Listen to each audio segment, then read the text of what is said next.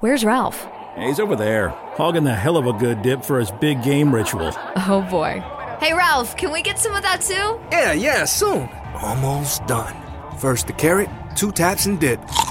Then the celery. Ah, yes, now the chips. All dipped in creamy, hell of a good dip. Mmm, delicious. Yes! It worked! Get the dip made with real milk and cream that wins every time. Not just good, hell of a good. Drew and Jonathan Scott here to tell you that with the American Family Insurance Home Quote tool, you can easily design a customized policy for your dream home right from the comfort of your couch. And fun paint fact there are over 150 shades of white, like Hello White, Fluffy Bunny, Eggshell. They get it. Explore the AmFam Home Quote tool at amfam.com slash home to learn more about your policy coverage options. American Family Insurance. Insure carefully, dream fearlessly. American Family Mutual Insurance Company SI and its operating company 6000 American Parkway, Madison, Wisconsin. Products not available in every state.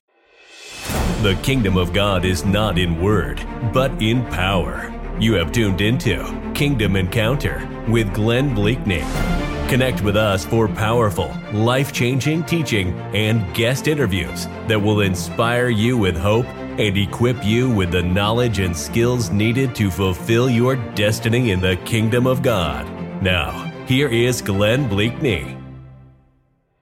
Hey everyone, Glenn Bleakney here of Awake Nations. I am so stoked to be with you guys tonight. We're going to have an incredible time together. Guys, I'm telling you, this broadcast is going to be lit. You are going to be challenged. You're going to be stretched. We're going to smash some paradigms. We're going to rebuild and uh, some new things that the Lord wants done in this season as we talk about reformation the reformation of the church. We are in a season of reformation, perhaps the greatest reformation ever experienced by the church. And it's so important. In fact, our subject tonight is reformation before revival. So important. A lot of people want to see revival. They're praying for revival, but a lot of times, guys, we the reason for that we're not seeing revival the way we want to. And I'm and I'm not saying there's not any indication of revival in the world. I mean, praise God for what we see happening. I'm telling you, you know, I thank God for what I see, what I have seen happen, the power of the Holy Spirit, salvations, miracles, signs, and wonders. But the Lord wants to sustain what has happened. He wants this to increase, guys. It's His will that we go from glory to glory and that the latter glory is greater than the former. It's so we need to see reformation. That's what we're going to be talking about tonight. So, my guest is Apostle Bryan Miranda. I will bring him on in just a moment. Before we do, hey, would you just go ahead and hit the share button? Hit the share button, please. I know this broadcast is going to be so beneficial to so many people. Just hit the share button, share it in your groups, uh, on your personal profile, and so on. We really appreciate that. Also, just uh, let us know where you're watching from. Let us know um, why you tuned in. Just say, hey, good evening. Thank you. Uh, looking at some names here Wayne, thank you. Um, Pastor Pearl, thank you. Ruby, bless you guys. Dr. Harold Norris, bless you. Inf- okay, Reformation before revival. Yeah, awesome topic. So thank you so much, guys. Just keep sharing. We're just going to take a moment and uh, I go over just a few things that'll be, I think, very important to some of you guys. As I said earlier, if you are not familiar with me, who I am, my name is Glenn Bleakney of Awake Nations Ministries. Thank you. God bless you from India. Bless you. Bless you, Joe from Honduras. Thank you, guys. Ah, Melody. There you go. Prophetess Melody. Aha. Cool. California. Thank you. Yeah, let us know where you're watching from. Like, keep it going. Glenn Bleakney, Awake Nations. Guys, I just want to let you know that we have something called the Kingdom Community, and we are doing a lot of training and teaching. You can be part of that if you're looking for, you know, new wineskin training. We're starting um, some free training courses in July on the topic of two topics the gospel of the kingdom and apostolic centers. And all you need to do, guys, is go to my website, which is awakenations.org, awakenations.org. I'll put it up. And then while you're there, just sign up. You'll see it'll pop up where there's a place for you to put in your email address. Just go ahead and do that. and we'll send you information about these free courses. They're only uh, one session a month. It's once a month. It's actually the third Wednesday of every month. We have in the morning and the evening, so it can work for your schedule, for everyone's schedule, hopefully. And we'd love to have you be part of it, guys. It's absolutely free. We are trying to equip and we are doing our part to see this reformation come to pass as well. So just visit our website, awakenations.org, and you can sign up. And also, we have a Facebook group called Kingdom Community. And then in parentheses and brackets, it says Awake Nations. I encourage you, if you're looking for connection for uh, training and equipping to join that private group as well. There's a lot of information in there. And also, guys, follow me on Facebook, Instagram, so on. It says Glenn Bleakney, YouTube, lots of stuff on YouTube, lots of great broadcasts coming up. This Thursday, 11 a.m. Central Time, I have a great young evangelist from South Africa who uh, is going to be on the program. You'll see more about that later on. We've got some great guests coming on. It's going to be awesome. And, uh, you know, as you also sign up for our podcast and so on, you can watch the replays of these videos and also they're pushed out to the major podcast platforms. So, as I said, we are talking about Reformation before revival.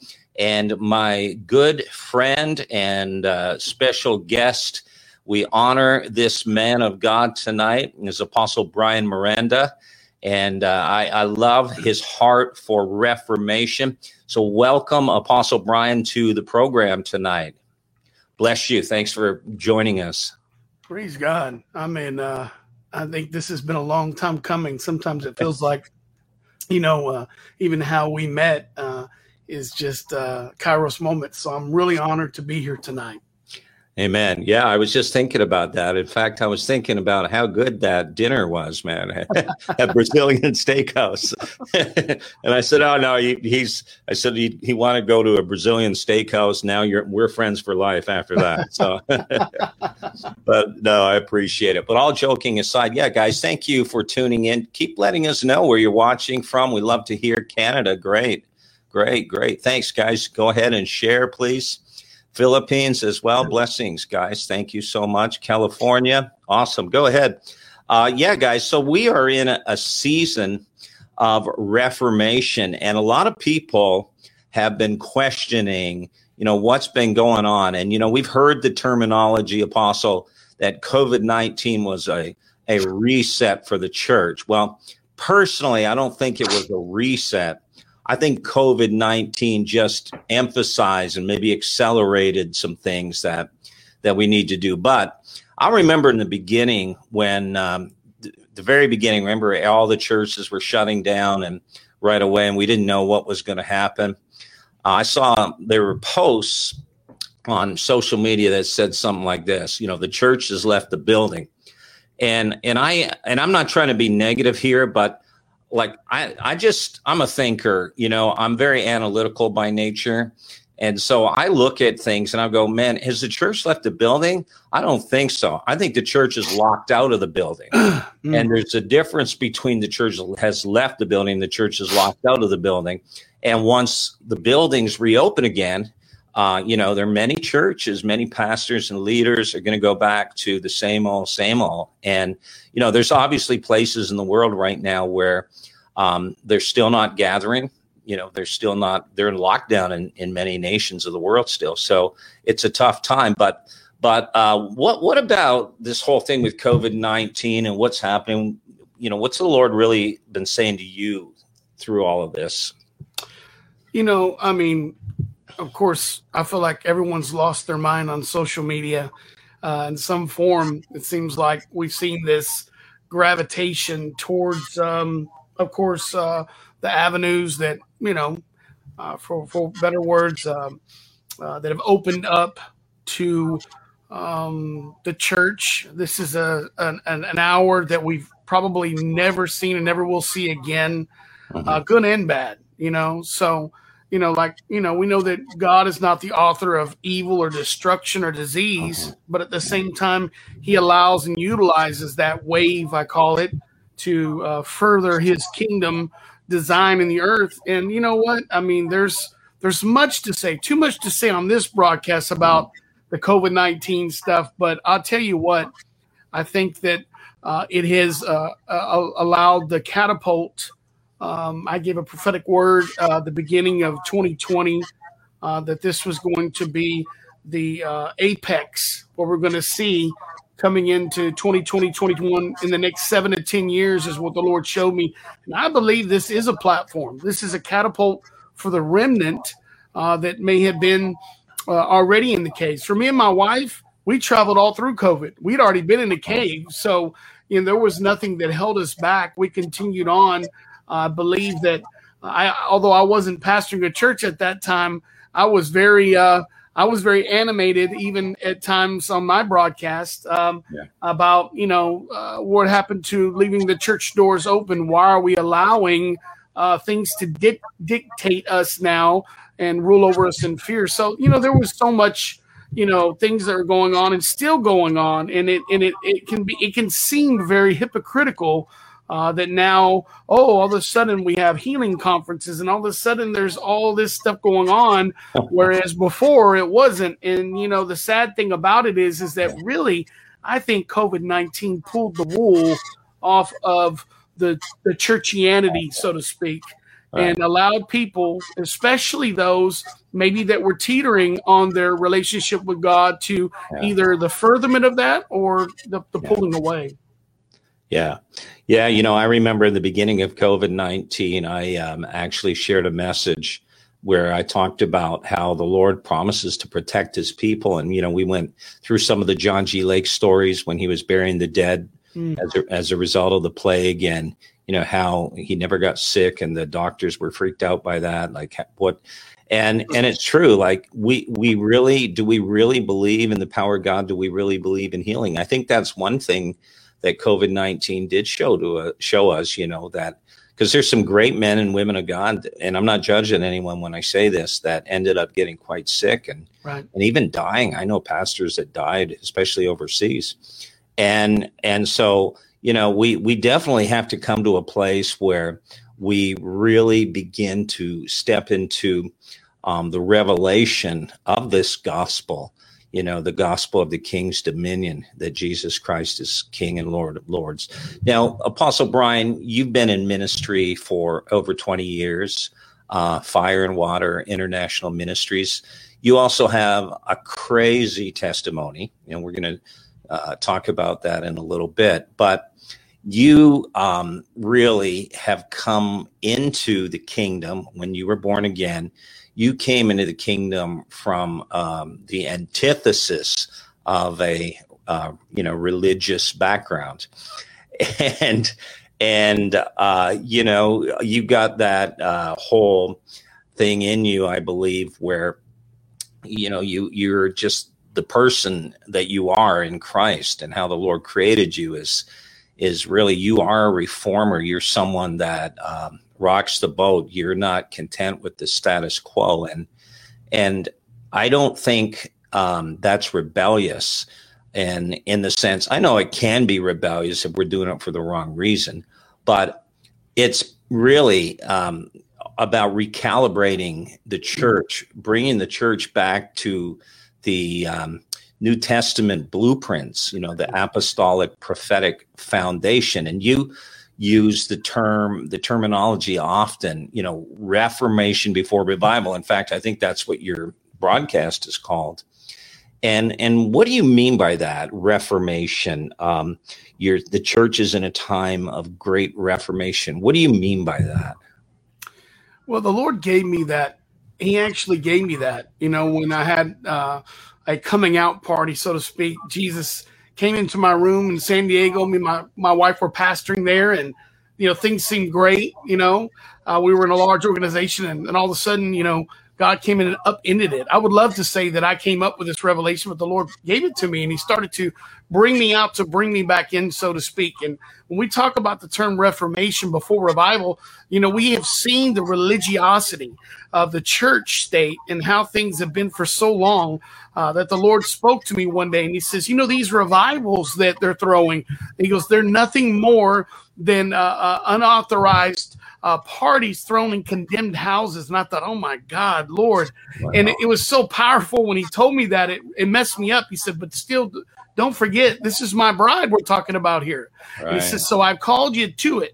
And so when he called me to the Reformation, he says, Bryan, you can't own it or it just becomes another movement. And what he meant by that was a movement that comes around and only goes so far, but a revolution or a renaissance is something that I believe we're in right now. That God is bringing us back around. Full circle has been the word lately. And when we say full circle, reformation is nothing new. Uh, the Bible says in Ecclesiastes, there's nothing new under the sun, but yet this is what God has been doing since the fall of Adam. He says, he says this, he says, all day long, I reach out my hand to a gainsaying people. So we see this ebb and flow through the Bible, the Old Testament. That's right. For some of you that are watching, we still believe in the Old Testament as well, into the new, amen, and that Jesus Christ is uh, the righteousness fulfilled in that. So therefore, us being New Testament, um, um, I don't want to say believers, but New Testament operators, amen uh, much like we see uh, as I was ministering this last weekend in Fresno about the apostolic and prophetic teams. But that's that's further on, I know. But Reformation before revival means that God has to reform the heart's bed, uh, soul of our hearts before we could ever see a true revival break out. I was talking to my wife today about this Reformation that God is doing in the earth. That we are in an hour right now. And I want to get ahead of myself or you but we're in an hour right now where there is a dispensation. In other words, there is a grace poured out. We won't be in Reformation forever. Amen. Yeah. We shouldn't be. That's like saying that I'm in pioneer mode 15 years in. We got to start building sooner or later. So that right. that's really what the Lord was showing me about Reformation before revival. Yeah, yeah, that's great. Yeah, and you know, um, I was reading today. I was actually listening to an audiobook today, um, powerful audiobook on the apostolic, and the the author m- made uh, this reference. He said he was talking about Reformation, and he said uh, when you read the New King James or the King James version of the Bible, the word Reformation is found. In fact, the Greek word is only found once in the entire Bible, uh, New Testament. It's in Hebrews 9 4, 10, Hebrews 9 10, when it talks about obviously the old order, the law, now that we're under Christ, but it, it references um, that these things were imposed until the time of Reformation. And that word in Greek, um, actually, the root word is orthos, from which we get, you know, like an orthopedic surgeon, one who who does. Uh, he'll take a bone that's broken and he'll fuse it back together, or what. And and the idea literally means um, to do that, to bring a bone that was broken to fuse it together. And it talks about alignment. And so, so that's really powerful. Um, God is doing something. A reformation is God bringing the church back into alignment with, um, you know, the His ways, really. So, uh, like you said, it's not something new. Yeah, and that's the thing is that, you know, the word that's synonymous with Reformation that I like to use is Latin. It's called renovare, which is the root word for re- renovation. So when we're renovating a house, and this is the you know, I don't know if we're leading off into that, but I love where you go there is that hmm. he's making a crooked path straight. Mm-hmm. So where an arm's been broke, it's got to be set. Right. So there's the setting of the doctrine that the apostles and prophets are laying, as the Bible yeah. says.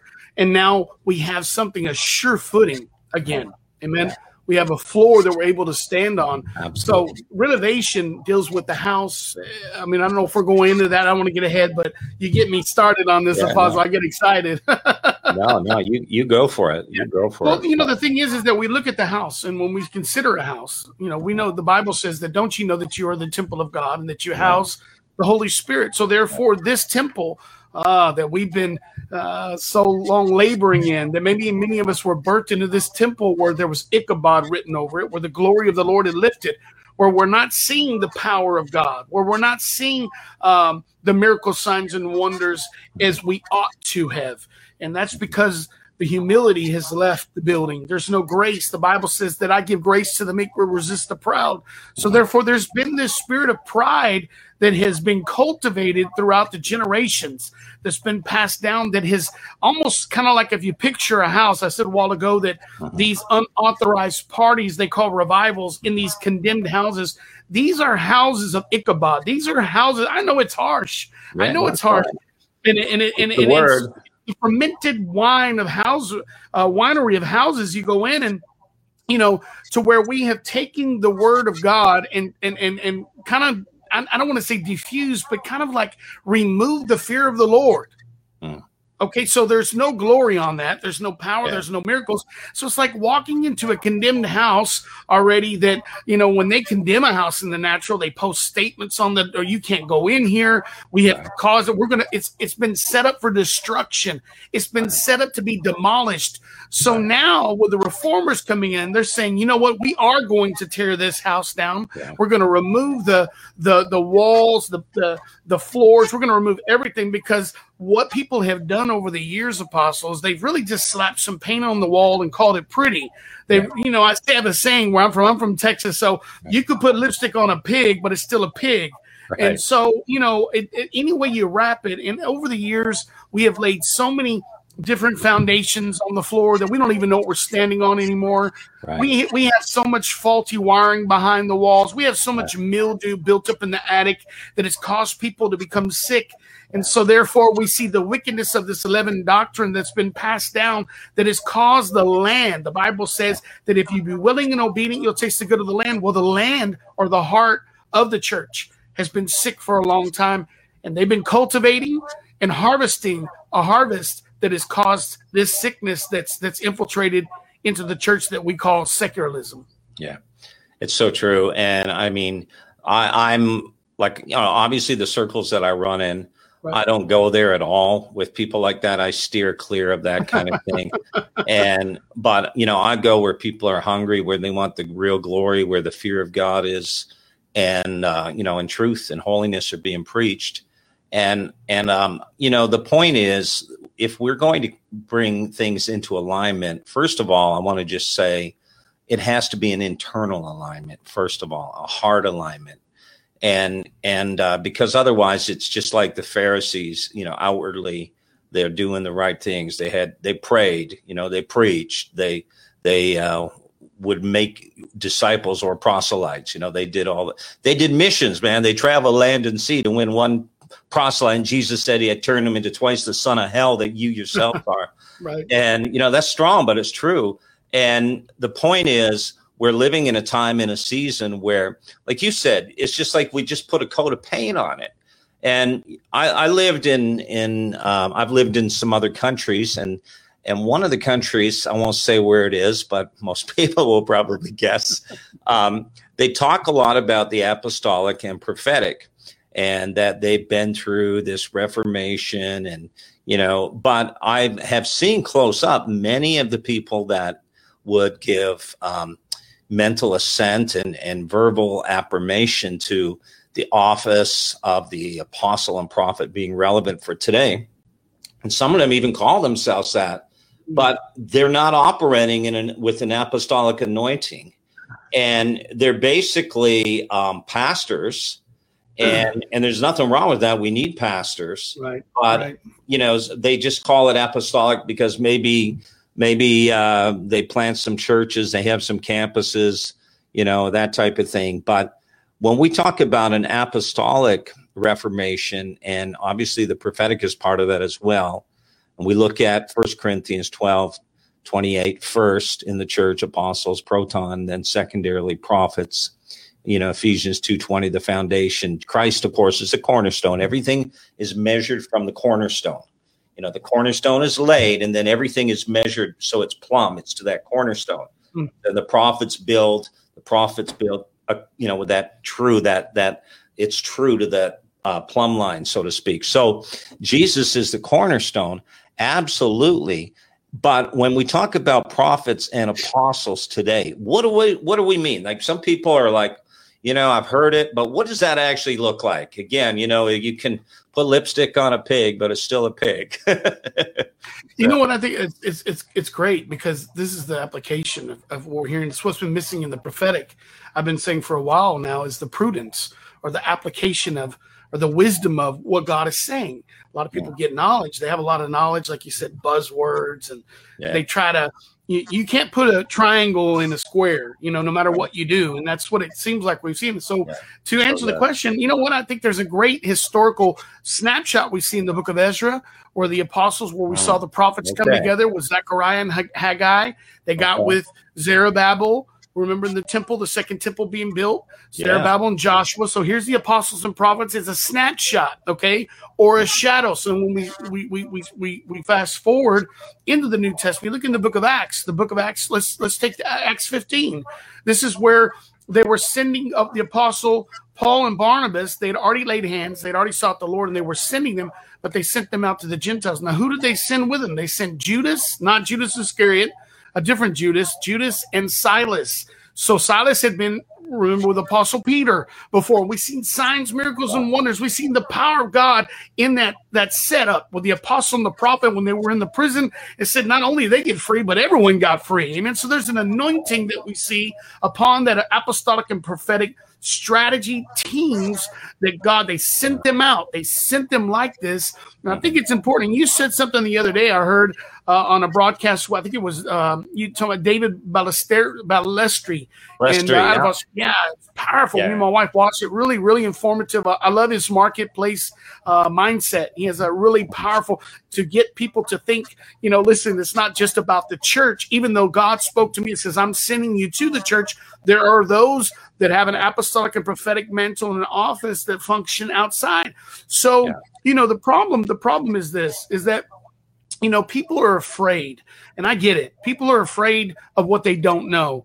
And so, therefore, the apostle and the prophet's office have been spoken of throughout the generations, yet uh, very rarely had it been demonstrated. So now, what we see in this kingdom age and dispensation of Reformation, God's bringing apostolic, the office of the apostle, the office of the prophet together. Now, I want to be bold here. I want to say something.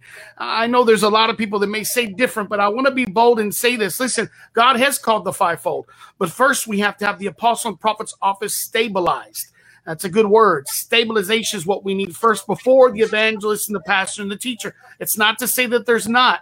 I'm saying those aren't highlighted right now. For so long, we saw you know, the office of the pastor, God bless them. They took on more than they should have. They didn't have a grace. And, and what the Lord has shown me is that the apostolic and prophetic oil, as it flows into the fivefold, it lubricates all the other offices. So, in other words, there's right order.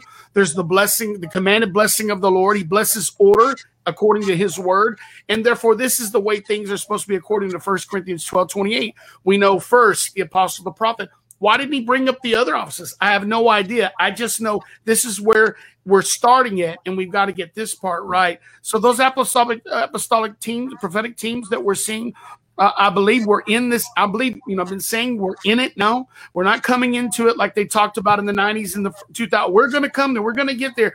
We've crossed over the Jordan. We're here in the land.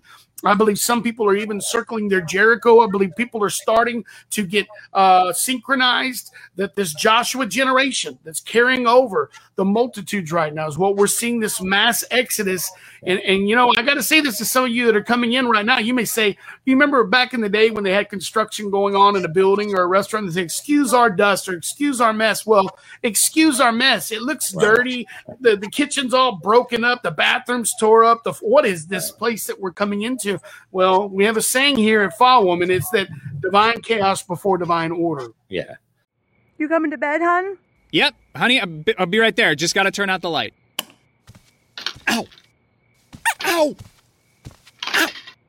Ah! Some things never change. Like your kids always leaving tiny toys on the floor for you to step on. Ow! And Geico saving folks lots of money on their car insurance. Sweetie, I think I left the downstairs light on. P- please don't make me go. 15 minutes could save you 15% or more. And that's so true. And you know, I, I really, I really believe that. I believe we are in that time. Obviously, there's a, a deconstructing, there's a tearing down, and you know, Jeremiah one ten, he talks about he uses uh, four terms of destruction Mm. and two terms of construction. You know, Jeremiah was called to tear down before he would build and plant. Mm. And yeah, it's four terms of destruction, you know, and two terms referencing construction. So uh, yeah, that's so important. We get that, and and we have to recognize that in this season, and and I want to ask you about this, where God is uh, bringing uh, things into alignment with the, obviously His will, His pattern, um, and and we're as you said, the the apostle and the prophets first. And and I think this is key. Like you said, it's not that the other fivefold isn't important, um, and obviously all of the saints, we all have a place. But ultimately, when you build a house, you don't try to put the foundation in after you built the house halfway, and then hey, oh, we forgot about the foundation. Let's try to do it, jack up the house, and you know that's you build the foundation. You lay the foundation first, right? And so apostles and prophets are foundational and Yes. and and it's about priority not not necessarily you know authority i mean obviously there's an authority that a, like an that. apostle walks in in a prophet but i'm saying it isn't about lording it over people it's not hierarchical in other words it's not top down and uh and and when we talk about foundation getting that foundation right um that's so important Yeah. You know, one of the things that we see is, and I've talked to my wife about. I know this may be controversial a little bit, but I like I like the controversial in the scripture and the text, taking things. I believe that God is. The Lord told me this one time, Apostle. He says, as long as you're hermeneutically sound with me, you're Yeah. okay. Yeah. Because so many people have their own hermeneutics and their own homiletics. You know, Yeah. they they have their own way of they teaching and they're taking scriptures. You know Mm-hmm. that I believe that as we go from glory to glory, the, the, the Bible tells us that Jesus Christ is the same today, yesterday, and forever. He's unchanged. He says, I, I'm, I change not. So Uh-huh. therefore, even though he changes not, there's methods that do change. Right. And I think that when we look at the scriptures, you know, where Jesus was saying, I want to read something real quick. It's really powerful. Not everyone that saith unto me, Lord, Lord, shall enter into the kingdom of heaven, but he that doeth the will of my Father which is in heaven. Now this is twofold because he's when Jesus shows up, he says, You've heard that if you if you sleep with your neighbor's wife, then you've committed adultery. But I say unto you, if you've thought, if your mind, if your heart is meditated on this, then you've committed the same sin. So therefore, there's this duality that is taking place. And he's saying here, doing the will of my father, of course, is cultivating a relationship. That's what Reformation is really about. As we look at the Bible and we look at it figuratively, literal sense, there should be an inward, outward showing. In other words, like the baptism of you, you go down in the water and you come back up, you're saying this is what's happened internally. So the problem has been we've had the cart before the horse, so to speak. And we've had a lot of Uzzahs touching the cart or the Ark of the Covenant, and they're really dead. They've really been fired. They have saulitis. They don't know they're fired. We have people running around that are in wrong offices. We have just pandemonium that's been going on the last 30, 40 years Uh, in the church. So it's a circus, so to speak. And that's why we have not seen God's power, God's glory. But let me say this right now that there's something you touched on. And when you go on down in Matthew 7 24, but he talks about, therefore, whosoever heareth these sayings of mine and doeth them, I will liken him unto a wise man which built Yeah. his house upon a rock. So here it is, is that the rock, the rock bed of our hearts, most people have not had, I'm going to say this, I'm going to say this. There's a high percentage of leadership right now that needs to have their foundation broken up yeah because what they've been standing on is sinking sand and they're taking a lot of people with them down you know uh, the lord spoke to me a while back about i'm starting to remove this was in 2020 before covid i'm removing the angels of the churches. And i was like what? What is that lord? And he says i'm removing the headship. Just like we see the prophetic uh, picture of eli the prophet falling backwards because he was fat. And the bible says that he broke his neck. The Lord spoke to me and said that this is the headship I'm severing Ichabod. That now, but now we're coming back into a place, I believe, of, of, of a of a, a Josiah, King Josiah moment of reformation before revival. Yeah. He was one of the kings. This is key, I think, now that chopped down the high places like Gideon. He was called a hewer, and he cut down the groves and he dealt with that thing that's up there. If you notice, there's this pattern where they didn't deal with the high places. Right. And that's the thing I think that came back and bit them all the time and caused them to be led back into the wilderness of their hearts. And so God is dealing with the heartbed soil. He's dealing with those foundations. Listen, you know, yeah, they got ways to fix foundations now, but you know what? That's for a season. You're still going to have a crack and you're feeling it, but I'm telling you, the best way is you get you just you, you come down to and, and remove the. In, in other words, you, you excavate. We're in a we're in a season of excavation, I believe, Apostle, where God is excavating the hearts of people. God is surveying the land. There's so much that God is doing right now that has to do with the heartbed soul of our hearts. And and, and until we get the the headship right, He said if you get the head right, the body will line up. It's so important that we go back to the basics, the fundamentals of what Jesus Christ taught. Oh, absolutely. It's not about the church. It's not about the church. It's not about organization. It's not about the one man show. It's about God raising up the apostolic and prophetic teams according to the way that He came to this earth and taught. He taught these kingdom principles to His apostles. I want to say this one thing. I read this the other day and I go, wow. It says, it says, I believe it's in Luke. He says, now Jesus whom he had called whom he had called. Listen this is a holy calling. He was talking about his apostles. Now i know we're making a lot of uh I, I, probably a lot of people say you're putting too much precedence on this office. Well i've got to tell you for decades it was taken away decades they tried to assassinate this office and this is because the enemy knew that this was the key. Jesus came and he called his apostles to do the work. He says i'm sending you out i'm, and I'm empowering you and i'm authorizing you to cast out demons and to lay hands and bring healing and bring uh, listen this is right order. So as the apostle is starting to shift into his position with the prophet we're going to start seeing more people employed in the kingdom of god this is this is probably i got to tell you one of the most profound times in the kingdom of god right now that we're living in it is really an amazing exciting time Yeah. And that's so good. And, you know, one of the things I hear uh, people say, we've got these two extremes in the church where we've got over here people that don't believe in apostles and prophets.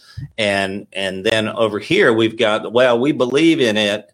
Um, and, and again, I'm not talking about, there's a, there's a middle of the road, very balanced, tempered way to deal with this. Then we've got people over there that are basically like, well, we're all, we're all, I've heard people say we're all fivefold. Come on. We're all called to do this. And, you know, and they'll say they really don't want, in fact, man, I, it's amazing. They get livid when you start talking about apostles and prophets and they'll, they'll start accusing you of being arrogant, uh, you know, and that type of thing. And I said, look, look at, let's go back for a moment. Let's look at Jesus' ministry. The truth is, if you want to know how we are supposed to be living, how the church is supposed to be functioning, look at Jesus. Jesus showed us, he laid out the blueprint, he gave us the template, the pattern, how to do this thing. And when you look at his ministry and how he started off, he went around, he was ministering, he was healing, he was preaching the kingdom, teaching the people. And then after uh, several months, perhaps even a year, he goes up, Luke's account says he spends the night in prayer, comes down from the mountain, and chooses 12 to be apostles. Now, the account in Mark, in that, the parallel account in Mark says that they might be with him and that he might send them out, apostolos, and to preach the gospel, obviously to heal the sick and to cast out demons. Now, look at Jesus. What did he do? He put the apostles in place first. Later on, we look at the 70 when he sent out the 70, but he chose the 12 first, the 12 apostles. He worked with them, he put them in place, he laid that foundation. And then from them, you know, he he began to obviously in the New Testament, when you look in the book of Acts, how the church was established, there was a plurality of apostles in Jerusalem and so on.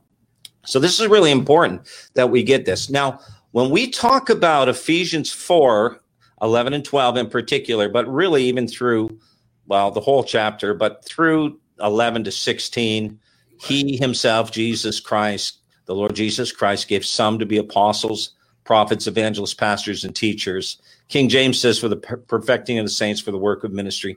That word in the New King James is translated equip, and other translations it's prepare. Now, that uh, responsibility, particularly, again, we see the order, the sequential order is apostles, prophets, then we see evangelists, pastors, and teachers. That that order is is not uh, you know just random. That's intentional. I believe that. So when it says the fivefold is to equip, what does that mean? Well, I think that you know it goes on down. You know, when you read, it says that you know there would be set in doctrine. There wouldn't be tossed to and fro, back and forth by everyone in doctrine. They would be. Prepared to stand against the cunning craftiness, the Bible says in. King James, of man. Amen. And to get us to this key point, uh, I'm glad you went here because that's the, the the root of our ministry is Ephesians 4 11 through 16. And it says this it says, so that till we all come into unity of faith in the love of Christ Jesus, we grow up and be rooted and grounded. Wow. So the whole the whole premise of the fivefold is to get us to grow up in the wow. unity. The key is unity. Now, mm-hmm. not unity. In scripture, you know, we know that people can take it and say, "Well, it's an oxymoron." It's like it it it, it, it, it uh, uh, deletes each other. You know, it says one thing, one thing, one thing, another. Well, that's because there's not a formula here is the spirit listeth on the word of God, but there are some apostolic patterns that he's given us. Now, one of the things here in Ephesians 4:11 that's important is that God God is raising up a remnant generation to work and operate together. I know the Bible says that Jesus came with a sword. Well, guess what? Yes, he did, and that was to separate, and it is still here today. That sword has never left the earth realm. Hallelujah. That yeah. word has never left the earth realm. In other words, what he's doing is separating the sheep and the goat, the chaff and the wheat. But it's for a time such as this that the fivefold would arise. Mm-hmm. Amen. With the apostles and prophets leading the way, much like Joshua and Caleb did, uh, the children of Israel, that mm-hmm. there's this older generation, amen, but yet our new wine. I got to say this. There is an Abraham, when we see in what is it, Genesis 22, when Abraham and Isaac go up the mountain, amen. There is the old establishment meeting the new regime, yet it's not predicated on preference, but it's predicated on working together.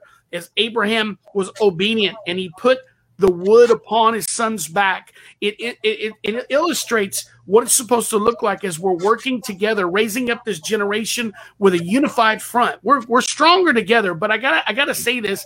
Most people, we're not trying, and I don't want to um, preach a gospel, another gospel amen, to where it separates us from the church. We are in the church, but therefore there are people that have been raised up within, is what he told me, to help beautify, rectify. That's another word for reformation, to be rectified uh, through the Ephesians 4.11 you know and that's that's that's those are the workers those are the ones we see uh, when uh, king david uh, had gone in to help uh, uh, his son solomon build the second temple said there was no sound of hammers Everything was already prepared.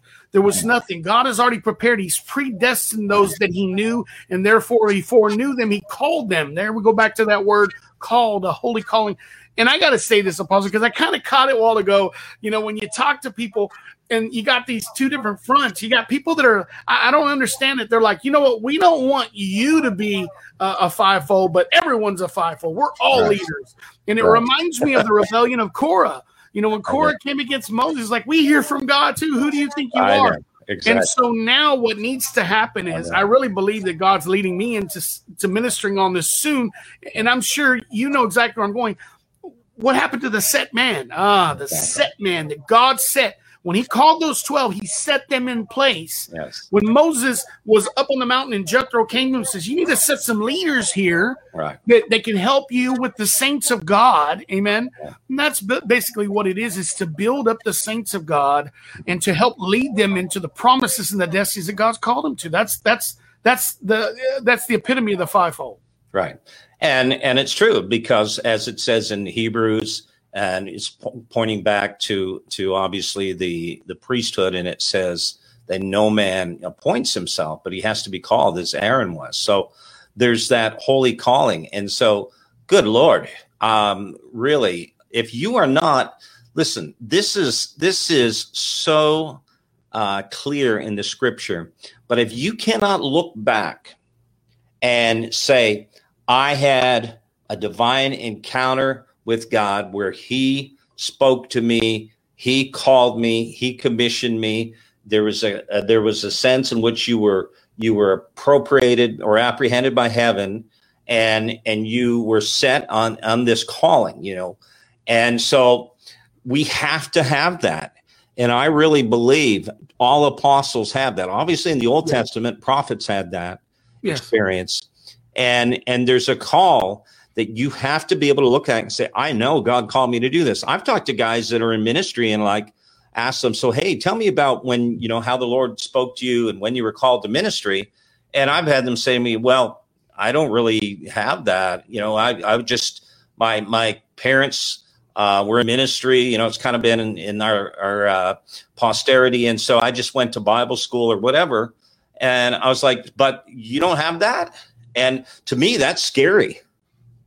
Like, it, it, really, it really is because what it, what, what it shows is, and I, I think it's important that people that are on the line today, because I've had people yeah. say, well, how do you know if you're called as an apostle? Mm-hmm. Uh, you know what? I'm starting to see that there is a pattern here in other words, I got to say it. Everyone's hell looks different. Yeah. Okay, uh, for excuse my French, yeah. but there's there's a lot of people that most people you're that just, I've you're just speaking King James. That's all. Yeah, I'm speaking King James. There's a, there's there's there's this truth here, though, Apostle, that I know you mean.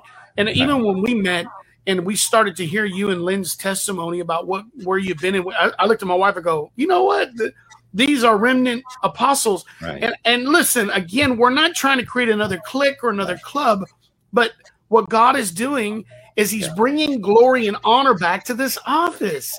Yeah. Why would why would He employ apostles? Now, watch this. He says it in in in uh, I believe it's in Luke where He says He called them. I just said it a while ago. He says He called them. Okay. Yep. to Him. He called the twelve. Mm-hmm. And so that's what has to happen. Okay, I'm going to say this. Mm-hmm. It's okay if you're not a fivefold leader. All right? It's all right. It's okay right. to be ministry of helps. We, we met somebody the other day that yeah. she has a whole ministry. Uh, she actually is apostolic, but she has a ministry of helps. I thought it was incredible what she's doing for the church. Maybe you're a pillar. Maybe you find yourself in other room. But in, if you've not, listen, I promise you this. The Bible says that he gave the mysteries of God to the apostle. He gave the mysteries. He says, To you I speak this way. Now, a lot of people think, well, that's for everybody. Listen, I'm not, again, I'm not trying to shortchange you. Go after God. Go after him. I'm not God. You need to go after God and see what God has for you. But ultimately, it is to cultivate a relationship with him. And I'm I'm right with you. When people say they've been employed by God, yet they never met him, then well, well who employed you? By, by, by, what authority do you come in? And yeah. so we have a lot of sons of Sceva that are running around the church, and you know what? They're getting beat up, and they're getting people Absolutely. beat up, and they're getting Absolutely. people hurt. And you know what? I think it's important. You know what? Uh, I think it's it it, it is a uh, direct moniker. It has yeah. to be that you had an encounter with Jesus. Yeah. That you had encounters. It's not like a, you know what I mean. So I'm right there with you. Yeah, and and I, Paul. I mean, Paul is I love Paul. And when I look at his calling and you read it, you know, repeatedly, there's in Acts 9, 22, 26, there's the different, um, you know, perspectives that you see there. And at the one point when Ananias is summoned to go and to pray for him, to open his eyes, and, you know, he says, Tell him all the things he's going to suffer for my name's sake, you know, I mean, the dude's just got saved, man. Like he hasn't even been baptized yet, you know. and, and, and he's like, tell us that stuff. yeah, and and so you know he's and uh, and, and he goes on and about all he's going to suffer the Gentiles and the Jews.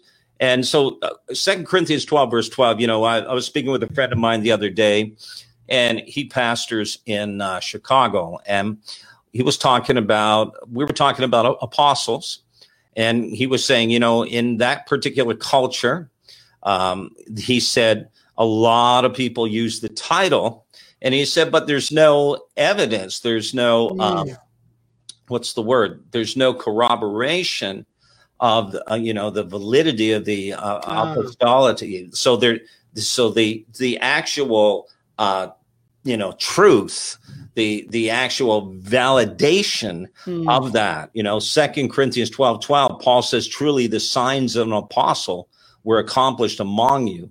And then he says with all perseverance Mhm. in signs and wonders and mighty deeds. I've heard people preach about the sign of an apostle and they'll refer to the supernatural which is obviously true signs wonders and mighty deeds. But look at this thing perseverance. You know they some other translations say patience. But it's more of a an active um, here thing here not just sitting back being paid you know passive. But the point is we need to come to that place where come on now when you are called to be an apostle you know you are gonna you're gonna go through hell man. You're gonna because a true apostle who walks in that apostolic anointing uh, is going to bring you know hell to its knees. Look at paul when he goes into ephesus and what happened. I mean that guy messed up the whole city.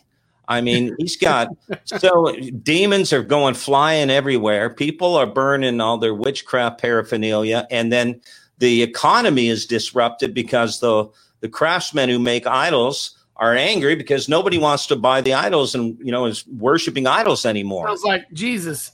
yeah. I mean, that is clearly the apostle. Man, you don't look at some people think, oh, I'm an apostle. It's like, you know, it's like for a while Bishop was in, you know, Yeah. and, and Right. buzzword. You said buzzwords earlier. Now Yeah. apostles in. But Yeah. where is the sign of an apostle in your Mm. life? Where is the sign of an apostle? I mean, come on now. You Uh, you know what? I, I believe that you know the Bible says that that that you've been smeared, that you've been sealed. Now I, I know there's the the saints of God. When we give our lives to the Lord, we're sealed with the, the Holy Spirit. But the signs you're talking about, and when we look at the ultimate reformer was Jesus Christ.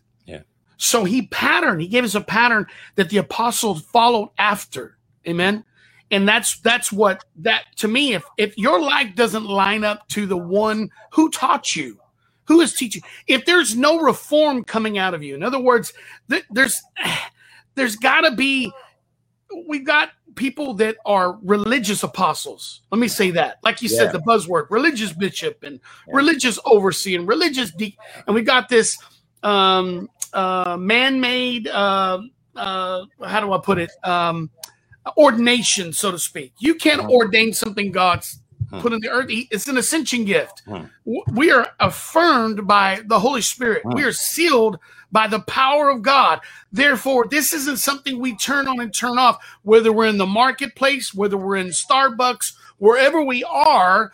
There are signs and wonders that follow, not things that we have to, as we're led by the Lord, but it is, it becometh you. I remember one time I sat in a Starbucks with this prophetic pastor. He's a great man of God. He helped me um, bring some things to the surface in my book that were dormant, and that I'm so glad and grateful to him. But he said, "You know what, Apostle? I hear the Lord saying, until you put on Reformation, until you put it on." Until you wear it, until it becometh you, then it's always going to be something that you've spoke on from a place of knowledge, but never coming into the fullness of. Mm. And so when I heard that, I said, wow, what you're talking about is a greater uh, depth of allowing Christ to enter into my heart. So mm. therefore, when that excavation you go. process happened, I was able to go higher. The deeper, the mm. higher you go. So you know, we got a lot of people that are running around that are they're they're. I heard a prophet say it the other day. What is this? Mickey Mouse We're playing a Mickey Mouse game, you know. And there is a direct separation. We're seeing the truth from the false. That Right. that all we're hearing is, is authentic. Authentic. You've been what's uh, authenticated by God, Yeah. and therefore you can't fake that. And I believe that that is what we're seeing, Apostle. Right. Yeah, and and I love it. Like Paul talks about that in Galatians when he talks about how Christ was uh, revealed in him, and then you know, and then he talks about how he was he would pray earnestly for for the church in in, in Galatia that Christ would be formed in them again. And and that whole thing is it has to be it, here. It has to be here. Like you said, there are people. You know, they they go today. We have so much information I mean, man, you just Google Ecclesia, Google Apostolic, and you know, go on Amazon and and you read all these books, and you can. And people are like, okay, this is what we need to do, and we need to put together this strategy, and we'll We'll get everybody together and we'll pray and we'll declare and we'll decree. But the point is, like you're saying, this is so, this is so, this is deep, man. And- But it, it is the, it is the missing pinch in the whole thing is that it's got to be here. And number one, you got to be called. Number two, uh, it's got to be in you. And I know, I know what it's like. You can go through the motions, you can get stale because of your uh, lack of intimacy with the Lord. Yes. Or, you know, or you just, you go through stuff, you get wounded, you get hurt, people are nasty, and then you just kind of withdraw and, and then you, you're not going into the secret place as much as you need to. And, and, and so you're ministering and it's more up here, you know, it's Yes. intellectual and you still, you know, this, you've still got the knowledge, Right. but but it's not a spirit of wisdom and revelation. Uh, And I believe that's the difference, the separation of, of a good word and an anointed word. Mhm. The anointed messenger is the one that has come through first. That you don't, you know, the saying was back in the day, oh, practice what you preach. Well, we preach what we've already practiced. Come on. In other I- words, we practice exactly before. right. Yeah, we practice it before the Lord. This is something that we practice in our marriage, with our children, in everyday lives. This become. This is who we are. This isn't something we put on for showtime. So, in saying that, Right. it means that what you're getting is the unadulterated, infallible Word of God through a pure vessel. That we believe in things like holiness. We believe in the Scriptures uh, uh, for healing. We believe in the Scriptures that it says in Isaiah 61 that He has anointed us for this time to preach the gospel, to open the blind eyes. We believe this to the very core, like you said earlier. Is that I can't. It's unshakable. For the Holy Ghost. It's unshakable and undeniable. This gift that He's given us. And we don't want to leave earth with our life on full. We don't want to leave this place without doing, like the Apostle Paul told King Agrippa, I have not been disobedient to the heavenly Come vision on. that God has Come given on. me. I will not stand before a holy God. I will not stand before my king and, and let leave the work here for someone else to have to pick up and do that these mantles and people say, Oh, there's mantles they're picking up. Why are we having to pick up other people's mantles? You've been given a mantle. We shouldn't have to pick up those people's mantles. Oh, you need to go lay on their grave and get their anointing. Are you crazy? Those are dead people. Those are dead bones. God is alive. He is inside of us. It's no longer I that live, the apostle Paul said, but Christ that lives in me. In him we live and move and have our being. So therefore, I really believe this is the hour of the remnant reformer, as we see in Ezekiel 14, 22 and 23. He said, There will be a remnant, he told Ezekiel, there'll be a remnant that will rise up and be able to give you an answer of hope, to let you know why is all of this befalling us. Listen, the Lord spoke to me, you know, I said back in 20 in 2021 about the seven to 10 year apex that we were going to hit this place. Apex is uh, synonymous with the word zenith or Yeah. the high place. That we're going to go up into these high places and we're going to eradicate places. There's going to be many, many, many Mount Carmel encounters, I believe, to where God is going to have his day. We're coming into a place. Watch this. I'm saying it. I said it earlier to my wife. I said we are in an hour right now where now all those all those little fires all over the world that the Lord was showing all of us back in 2013, 2014 of the revival. God is reforming His bride, so now we have a platform. Now the Son of Man has a place to lay His head. Now the Son of Man has a place. The government is upon His shoulders, the apostolic right government, and therefore we're going to see this bonfire revival. Then you'll see the evangelists go out. Then you'll see the team of the pastors and teachers working together Yeah. with those fish that come in the house. And I, I gave this word earlier, Apostle. I think it's really uh, a timely word to my wife. I said, I hear the Lord saying that the reason those nets busted when Peter threw them out, the reason there was holes is because, you know what, we couldn't handle it. Yeah. You know, the influx back in the 90s and early 2000s, the influx of people that came in, they, it's like they came right in and went right back out into the sea. Yeah. And so now we're coming into the season time purpose, I believe, the ebb and flow to bring people across. They went off into a wilderness. Now a generation has risen up. And now we're crossing over the Jordan. And now we're here. We're in the land. Many of you have already entered into your place of destiny and purpose. Many of you, you don't even realize that you're already there in the land, but there's a right order and you have to stay, you have to stay current with God.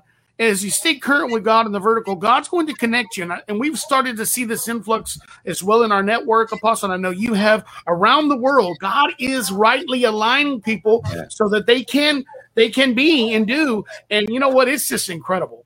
Yeah, it, it's so good. And wow, you just touched on like so much in like one minute. Know, I'm, I'm my brain still I'm back sorry. here. I'm still trying to catch up here. Yeah. But, um, let, the last thing you said, and then we'll go backwards. Okay. The last thing you said was about the alignment. Mm. First of all, there's so many people out there. They love the Lord. There are many people doing ministry in different ways. It could be pastoring, house churches, Right, um, marketplace, whatever. But they don't have uh, really that uh, apostolic uh, connection, that Right. alignment. Now, look, there's obviously we want we need family. There, that's true, and there's so many people that are out there alone. But there's something powerful about being in aligned to an apostle.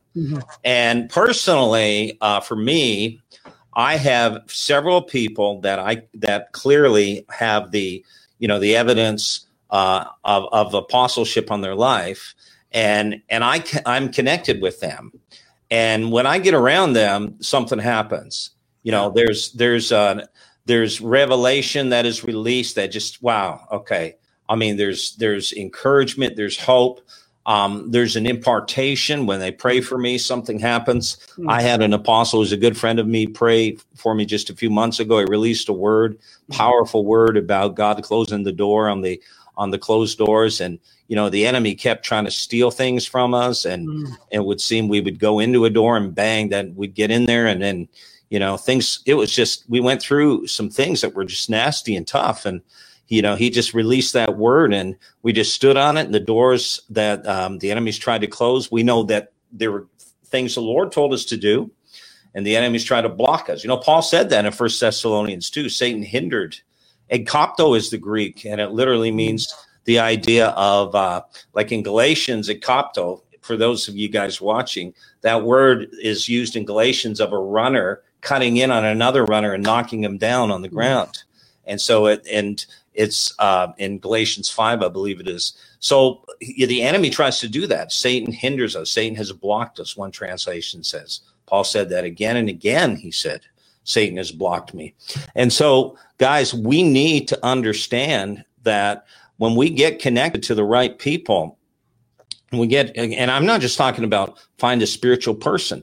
You no look at you need to get connected to the apostolic Right. yeah, you need prophets in your life, of course, but you need to connect it. Paul was an apostle, he had a team. Jesus was an apostle. Obviously, he was the fivefold embodied incarnationally, but he, he was an apostle first and foremost. He's called the great apostle. And so, the chief apostle. So, anyway, the point is we need that connection, and it makes such a difference. We pray, we can impart things. Man, I've seen things shift, you know, when an apostolic impartation or an apostolic declaration is made, I've seen it things shift. Mm. And and people are like, I've been praying about this forever. and uh, man, you you know, they just got connected with an apostle and boom, it happened. And that's guys, that's not dependence on man. That's not what we're talking about Right, here. right. What we're saying is God has set us in, you know, this is what I just want to say, and I'll just comment on this. What you just mentioned about the nets breaking in Mhm. Peter, Luke Mhm. chapter 5, you know, go out into the deep, he lets down the nets, and the nets break. Mhm. Powerful. I taught, I teach a lot about this. Mhm. And one of the things that uh, you're right, that net, you know, because the word equip in in equipping or equip the saints in Ephesians 4:12, Mhm. katartismos, Right. right? The verb form is katartizo. Right. And katartizo is translated different ways. One of the ways it's translated in Matthew 4 when James and John are mending the torn net. Right. That's the word. Right.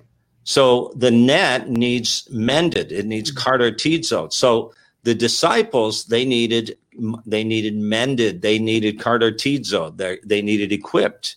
They weren't ready for what God had Jesus had called them to. So they follow him for three plus years.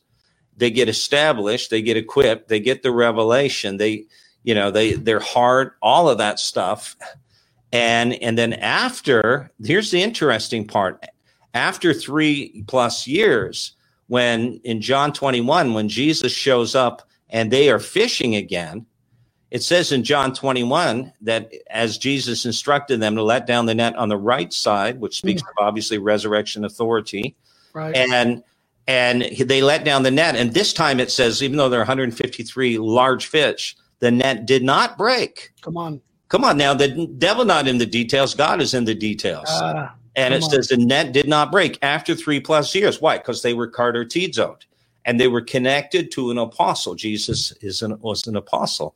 And and so this is a powerful thing. We need to be in alignment, guys. And and I've seen people who have been um, struggled with particular things, and they get under an apostolic anointing. Man, they've been in bondage for ten years, and I've seen them delivered and set free in in weeks. Sometimes, Yeah. Yeah. you know, sometimes they uh, literally they need delivered. They've got they're demonized, That's it. and and they don't know it. They've been going to a church that's just been telling them to do this twelve step program or whatever, and they need they they literally need delivered. They need set free. And Yeah. you know, and that's part of obviously the role of signs, wonders, and miracles and that authority. And and when we talk about this apostle, Bryan, you know, Paul's heart for the church. Hmm. You know, when you're a true apostle, a true apostle, not this fake. Paul talked about these fake apostles. You know, I was listening, I was reading that today in Second Corinthians, and you know, he talked about his suffering and his heart for the church. And he said, "Now, what about them? How much have they suffered? And what and what are they doing in terms of you know their affection, their love, the sacrifice they're making to serve you guys?" It was the opposite. They were just taking from the church. And the crazy thing is, the church was preferring those got men over Paul. And and so there's it's kind of like Jeremiah, you know, the prophets prophesied falsely, but my people love to have it so. But what will they do in the end? And it's a terrible thing. But guys, the heart of a true apostle is to serve God's people, to lay down his life for God's people, to to pour into sons and daughters, and to reach the lost. Paul said, I, "Therefore, I endure all things for the sake of the elect." Hmm. You know, You know, it, and it's just like I said, I call it Saulitis. You know, when Prophet Samuel's in his day, they wanted a king. They wanted, they didn't want God. He even tells them when his farewell, he's like, "You didn't want God, so here's your king." So you know, then we we we see this this apostolic pattern in the prophet Samuel with King David. You know, he's the one that announced him. Okay, he's the one that God used to announce him as a prophet. Prophets announce. Let me just say that prophets announce. We see it through the Bible. So there's this teamwork that goes on where we see the apostle. Now, David, the king, was an apostolic symbolism, okay, of an apostle, what it looked like. But what people don't know historically is that, you know, when David was running and hiding and doing everything, he spent almost 10 years underneath his spiritual father, Samuel. That he became a tutor to him. He, he taught him the ways and loved on him as a true father. And I believe that true apostolic uh, uh, uh, apostles uh, in the earth, they're true fathers. They're fathers, and they love just like their own children. They love. They they want to see them go further. They want to help them. They love on them. They give everything to them for the for the furtherment of the kingdom of God. The same way it is in the spiritual realm that God is raised up and raising up true apostolic parents, true apostles on the earth that operate, you know, with the apostles and the prophets. But you know, like you said, is that they, they put others they esteem others higher than themselves and this is something you can't fake guys you know it's not about how much we know i know there's people that know way more about the bible than me preach circles around me but the days of good preaching are over with what's happening now is god has raised up the true apostolic fathers in the earth that care that truly love and like my wife said today without it it's just a clanging cymbal Yeah. So good. So important. Mm. Yeah. It's so true. And you know, it and it's like someone is saying, you know, I'm literally weeping as I'm hearing this. And mm. and it's mm. true. And what I love about uh, what's happening right now, you know, be just I think it was uh, seven, eight months ago, uh, I wrote an article that was published. And in that article, I talked about, I said, there's going to be a big shift here. And I said, a lot of those who were prominent and, and renowned in ministry, I said, are going to be, um, be exposed and they're going to be removed. And guys, it's not, um, it's not just because of you know we think of sexual sin or they ripped off churches for money or whatever. Right. But I mean, it's guys. A lot of times it's just because they didn't have the heart. Mm. It was a profession.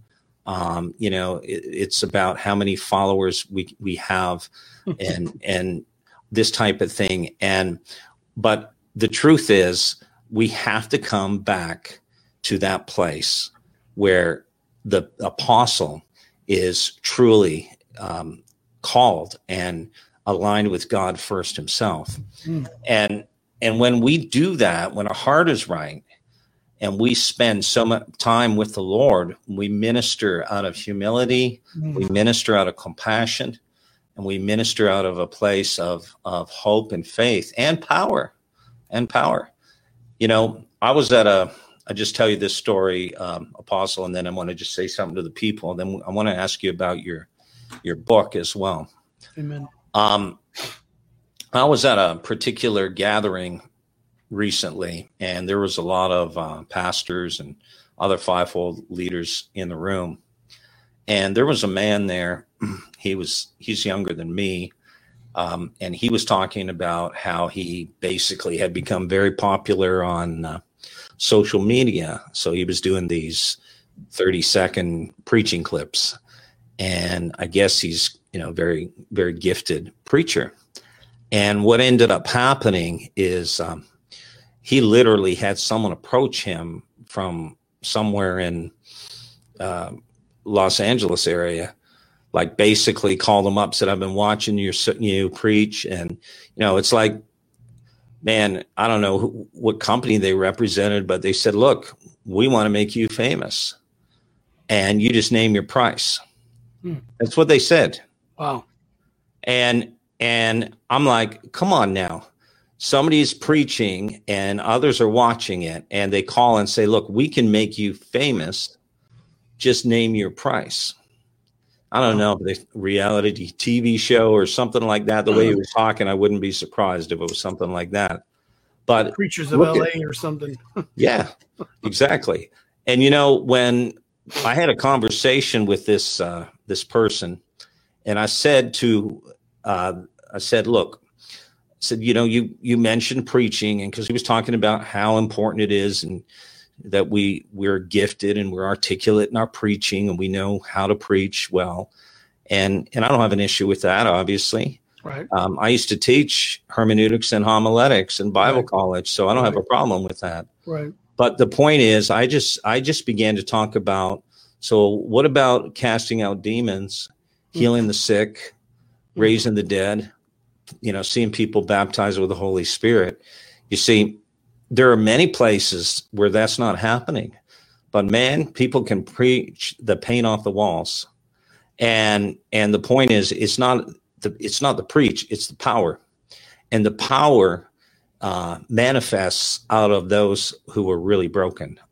I believe the real power of God, that apostolic authority. You know, like when the apostles are getting uh, preoccupied and distracted and serving tables in Acts 6, you know, it's not right that we neglect the ministry of the word of God and prayer, right? So, so that's that's so important. Now, let's just talk a little bit about your your background, your story. Um, Mm. You you've written a book that's called I Am Bulletproof.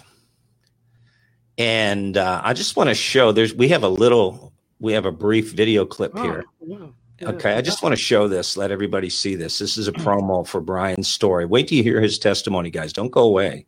This is powerful. Apostle Bryan Miranda is a Marine, former drug addict, and former mafia member with a violent history of prison life.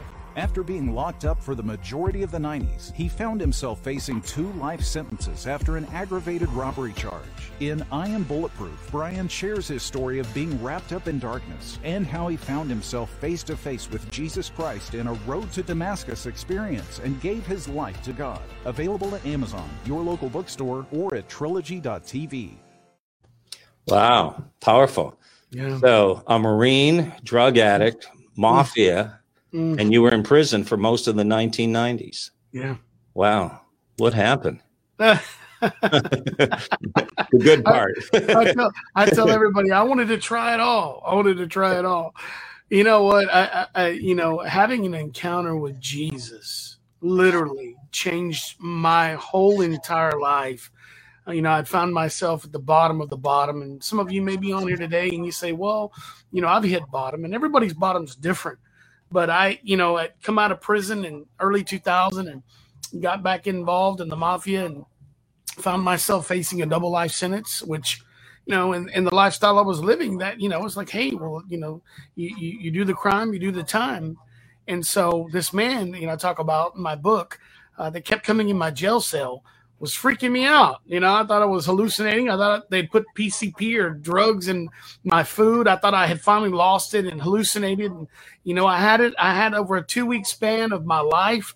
Uh, to make a long story short, you know, visions of my life. I would go out of my cell. He would take me in different places to the point where it, there was no denying. It was like I wrestled with God for two weeks and he won, so to speak. And you know what? I I I, I have to tell people, I, there is power. Okay, uh, there is power in the name of Jesus. Okay, I, I didn't have an evangelist. I, I didn't have a church flyer. I didn't have a service to go to. God met me in my worst, in my worst place. And you know what? He says, I love you. And I want to prove to you that I've been with you all your life. I've been uh, every place this could have happened. That should have happened. I held this back. You know, that's where the scripture comes alive to me when it says, even when you were far away, I died for you. It's like, wow. So, you know, you know, I, I really, uh, I, my book in a nutshell, by the way, we're believing God that it's going to be in the in the uh, a movie. We're believing we've had it prophesied that it was going to be a movie. The Lord told me it was going to go global. You know, not in my timing, in His timing, but but, but for the glory of God to, to show people that listen, I was this guy, I was this far gone, and there was hope still. And there's many of you. There's hope that God had been with many of you throughout your time. We think we we grew up with this mindset. I didn't grow up in the church, Apostle. I didn't grow up.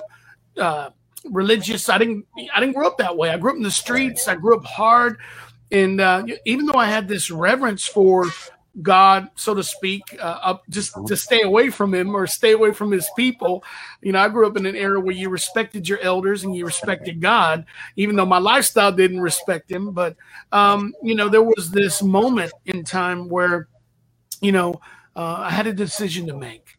You know, and I believe that that's the uh, precipice that all of us have in our lives that we have to walk across or step onto. And so this book is a uh, book that was written by the Holy Ghost. It took me 18 years to write it. Wow. Um, it had been prophesied many a time. I had people come to me years ago with there were big time Hollywood people and big time multimillionaires at one time around me. And I prayed. I said, Lord, if, if, if I'm not ready for this, then let it pass me by. And that was about uh, 14, 15 years ago. And it did. It just dissolved overnight. And, you know, I was okay with that because I knew that I needed to have m- more time living for the Lord. I needed to have that credibility with God to, to, to, uh, you know, in the timing of God that it would bring glory to Him and not to me. Yeah. That's so good. I mean, you know, a lot of people they, you know, they they have a dramatic testimony of how they were saved, and we just throw them, you know, Yeah. on TV or whatever, Yeah. and um, yeah, and they're not, and they end up falling. So that's good. That's powerful. So you you were we were talking about Reformation, and and you mentioned that there's even a correlation between that book and Reformation. Right. Yeah, Right. how, how's that, man? I'm that's Well, I- yeah, I think I think that's that's something that passes a lot of us by. That you know, when we come to, to the Lord, and a lot of people don't even remember when they gave their life to God. Did you know I celebrate my spiritual birthday every year? I celebrate it March 18th every year. I celebrate it. You know, not with a lot of people, but I celebrate with the Lord. I'm like so grateful. You know, because that's that's when the that's when reform starts. Yeah. Is when you give your life to Jesus and He transforms and reforms your heart Hallelujah. from where you used to be in the world and now you're in the glorious light of the gospel. Now there's many transformations and reformations that we go through. Jesus said it plain. He says i behold i make all things new. So therefore he renews us in the spirit of our mind spirit of christ. So there was this renewal and renovation of my heart and that's the ultimate reform where we go from one place to another with god and we go from glory to glory. But a lot of people miss that that you know I tell people this is a reformative act of God. When I gave my life to the Lord, He reformed my mind, He reformed my heart. So it's the to me, it's the beginning of reformation. Yeah. That's Mhm. powerful. And it's so true. And you know, the that's what the Lord does. He changes us first. And we can we can change the outward, the structure, the systems, you know, the the way we do church, the way we do ministry, and even come into alignment with, you know, recognizing uh, and affirming the right patterns. Uh, but if our heart isn't right, yeah, yeah, that's so true. That's so I think true. I think there's a book I have it on my shelf. I give it away every chance I get uh, by Watchman Nee. It's called Spiritual Authority. Yeah. I've read it. I've chewed on it for 20 years now. Yeah. So I'll get the book every now and then. I'll just give it away and then I'll buy it again. And and because there's a place in there, there's a lot in there. But this one place he says, Watchman Nee, if you guys don't know who he is, he was under Yeah. started the underground church in China. He was in prison for the majority of his ministry, just like the Apostle Paul wrote a lot, the uh, three quarters of the, the New Testament in prison. So I know about prison, so it related to me. And I said, wow, here's a man that suffered for Christ in prison all those years. And he says something that's very important. He says, you can have the greatest, biggest church, Bible study, everything. He goes, the devil don't care as long as he's got your heart. Yeah. And it's so true because the Bible says that, you know, how great is that fall? Yeah. So, you know, I think it's it's really important.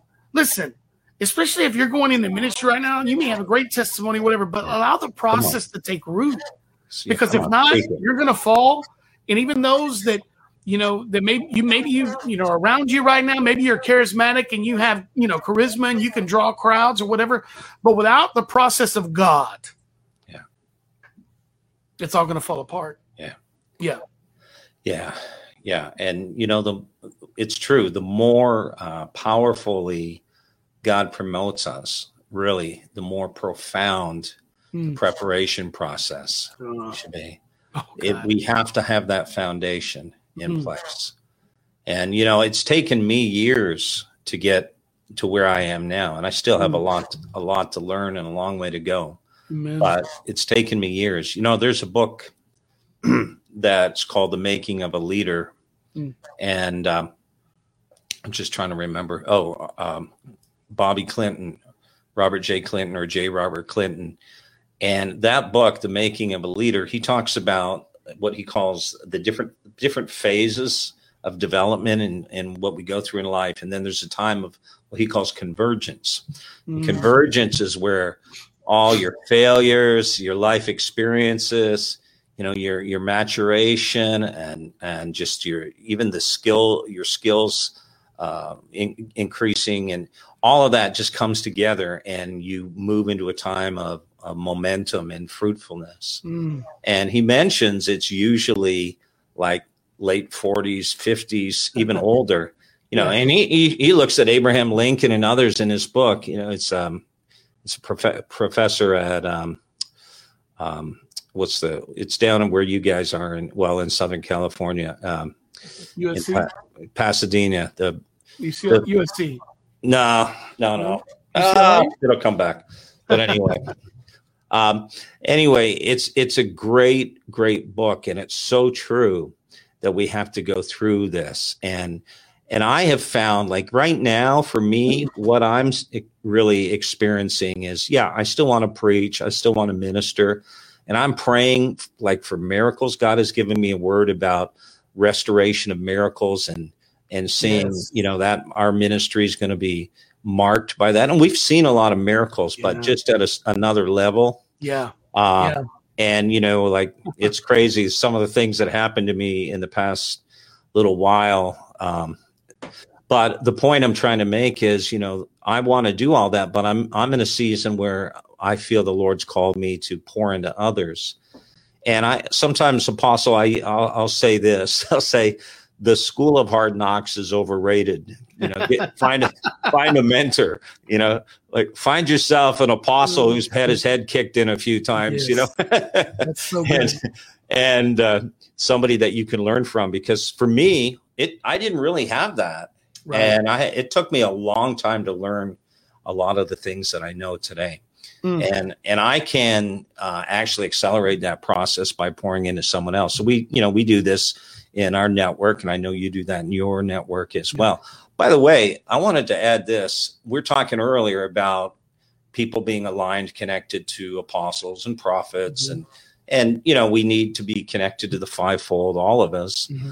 But what I really love right now is God is connecting um, apostolic leaders Yes. from all over and those who have a pure heart. And I'm so glad that I'm connected with you. That God God put that Yes. together. Yes, And I'm did. seeing that. You know, that's what's Yeah. happening. And there's no um, competition. Right. It's it's just all about let's walk together. Let's let's uh, see the gospel of the kingdom go forth and Mm. people changed and discipled and nations shaken with the power of God and people raised up into their destiny and calling and conform to the image of Christ. So Mm. so that kind of thing. So Yeah. uh, hey, just let's just talk uh, for in here in closing about where are we headed? What's the church going to look like here?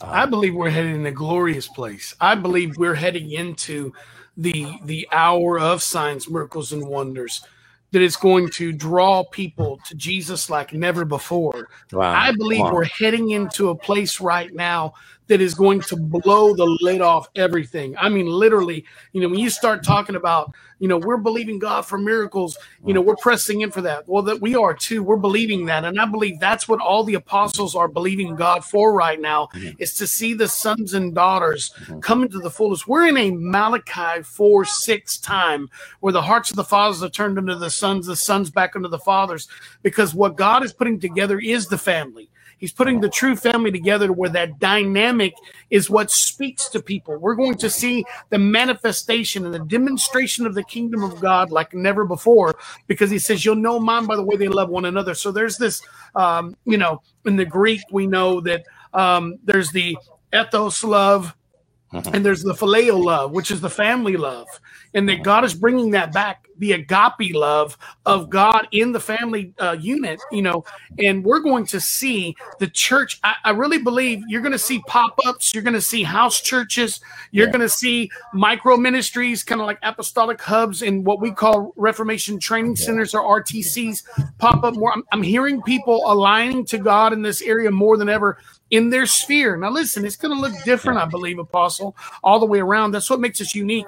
One of the things that I believe in this signs, miracles, and wonders that people overlook is that God is breaking down denominationalism. He's, he's he's allowing us to be able to reach across the aisle. He's breaking breaking down the culturalism. He's breaking Yeah. down all this stuff that has crept its way into the church. Black, white, brown, orange, red. Call it what. It, listen. Kingdom, kingdom, kingdom was what Jesus culture is Yeah. what's coming back. And and you know what? It is a beautiful thing because what it's going to do is going to set people free. It's going to set people free in a way that they've never imagined. You know what? And and one of the greatest things, three things that God told me in this hour of Reformation that uh, in season that He was bringing. He was bringing a mass exodus out of the church. He was bringing the new people, and, and then he was bringing some Pharisees and Sadducees along the way. So it's really, I believe, a glorious time, Apostle. Yeah. Yeah. it is. Hey, you know, and the the truth is, guys, the Lord is wanting each and every one of his children to be raised up in the fullness of their potential in Christ, you know, walking in your identity in that sonship in that place, um, being conformed to the image and likeness of Christ, knowing um, what you're called to do. You're whatever it is he wants you to be you know the, and fulfilling your destiny your purpose and all of that. And but here's the big piece that i really feel is kind of this is what i feel as i've been praying i've been sensing. The lord is saying that right now he's bringing there's a cohesiveness that that mm. he's doing. And and just recently showed me you know the story about the dry bones in ezekiel when the prophet was to prophesy to the bones. And the bones were many they were very dry but they were scattered is what it says.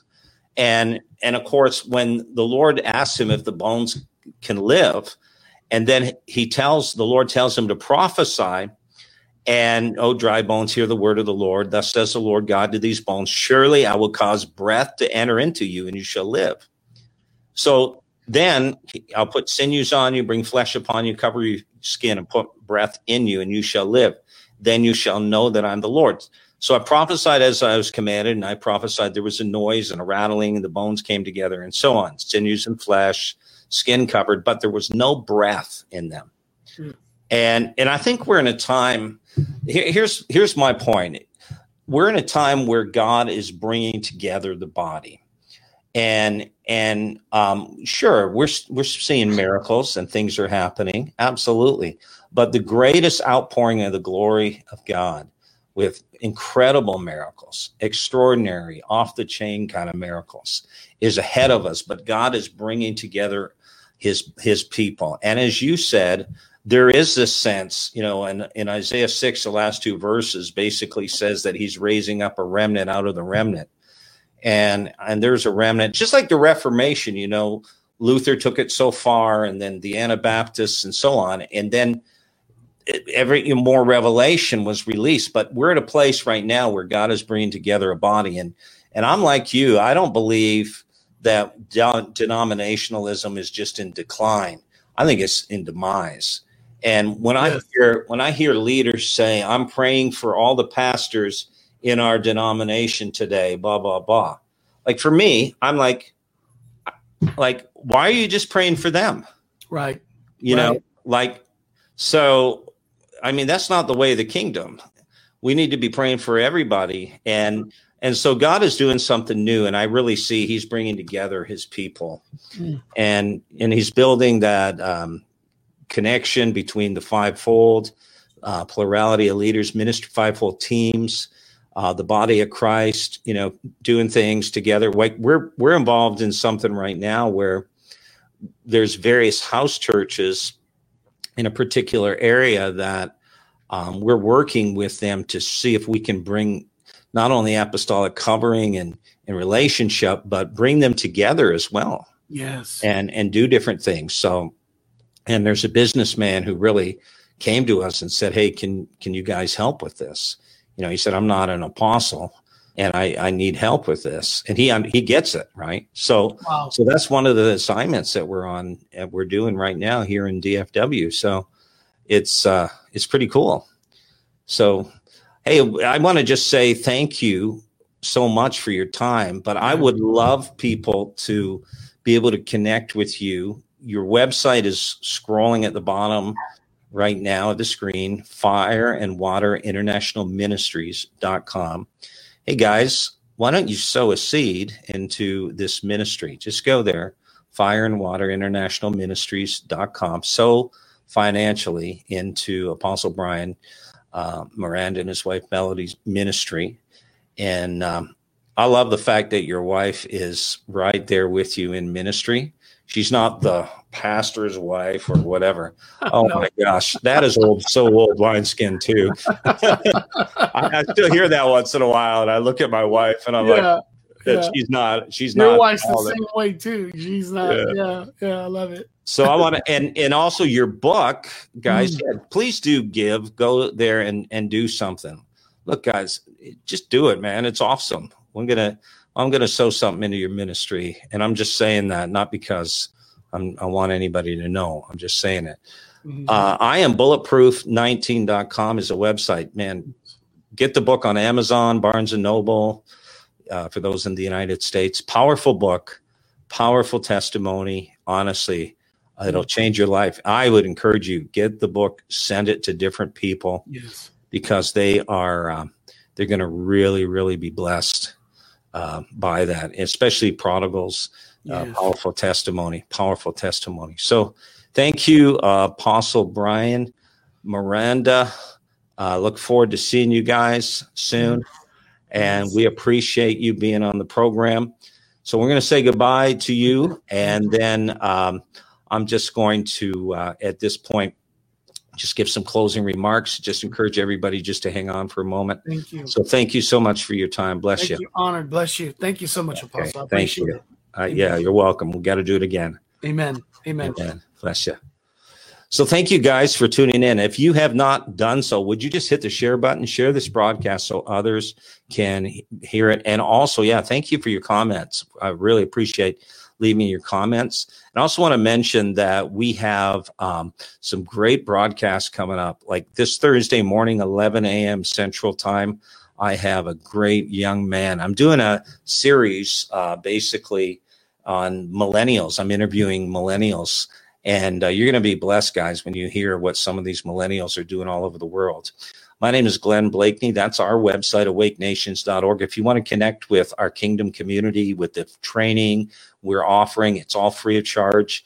Um, just go to the website, sign up, awakenations.org. Go on Facebook, look for the Kingdom Community uh, Wake Nations Facebook group. It's a private group. You can find it if you search and uh, request to be added to that, and you'll get the information as well. So, guys, uh, yeah, follow me, please, on Facebook. Uh, you're a millennial. Awesome.